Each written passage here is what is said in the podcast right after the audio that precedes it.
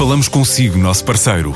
No mundo dos negócios, a transação de imóveis, equipamentos industriais, arte e navios é garantida pela experiência de profissionais, com solidez, rigor e isenção. Encontre-nos em avaliberica.pt. A Vale Ibérica, porque é de leilões que estamos a falar. Empresa com quase década e meia de existência, a IT Sector desenvolve software para a banca e espera expandir-se este ano para o Canadá.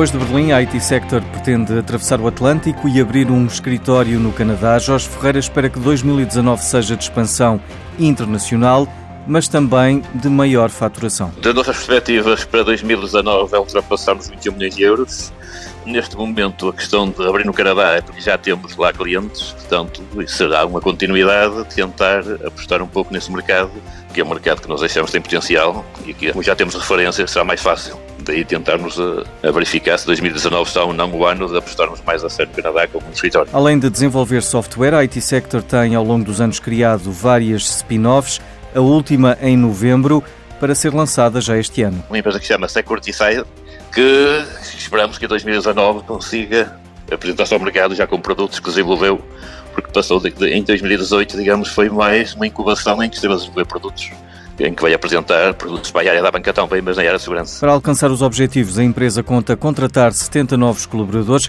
chegando ao final do ano com meio milhar de trabalhadores só na IT sector. Além da segurança digital, o gestor Jaime Quezado lembra também a aposta na segurança tradicional e em setores de elevado valor acrescentado na inovação, através da criação de clusters de sucesso. A aposta que Portugal tem feito nas áreas da defesa e segurança e na aeronáutica e no espaço é um compromisso com o futuro. Pretende-se apostar em verdadeiros clusters de inovação que se assumam como verdadeiras plataformas para um novo modelo estratégico para a economia portuguesa. De facto, o que se pretende com esta aposta em áreas críticas como são a defesa e segurança e a aeronáutica e espaço é que projetos integrados de base nacional acabem por ser um importante teste à capacidade de encontrar novas soluções associadas à inovação e conhecimento, contribuindo para a criação de mais valor, de novos talentos e de emprego com base sustentável. O papel de empresas de referência como a Embraer, que tem duas fábricas em Évora, a Critical Software, a Takeover, entre outras, é decisivo. Trata-se, de facto, de um movimento de aglomeração de base que tem raízes no conhecimento de muitas universidades e politécnicos e que pretende, através do papel do investimento estrangeiro, aproveitar aquilo que são as dinâmicas de universidades e politécnicos, sobretudo em centros de inovação associados às novas gerações.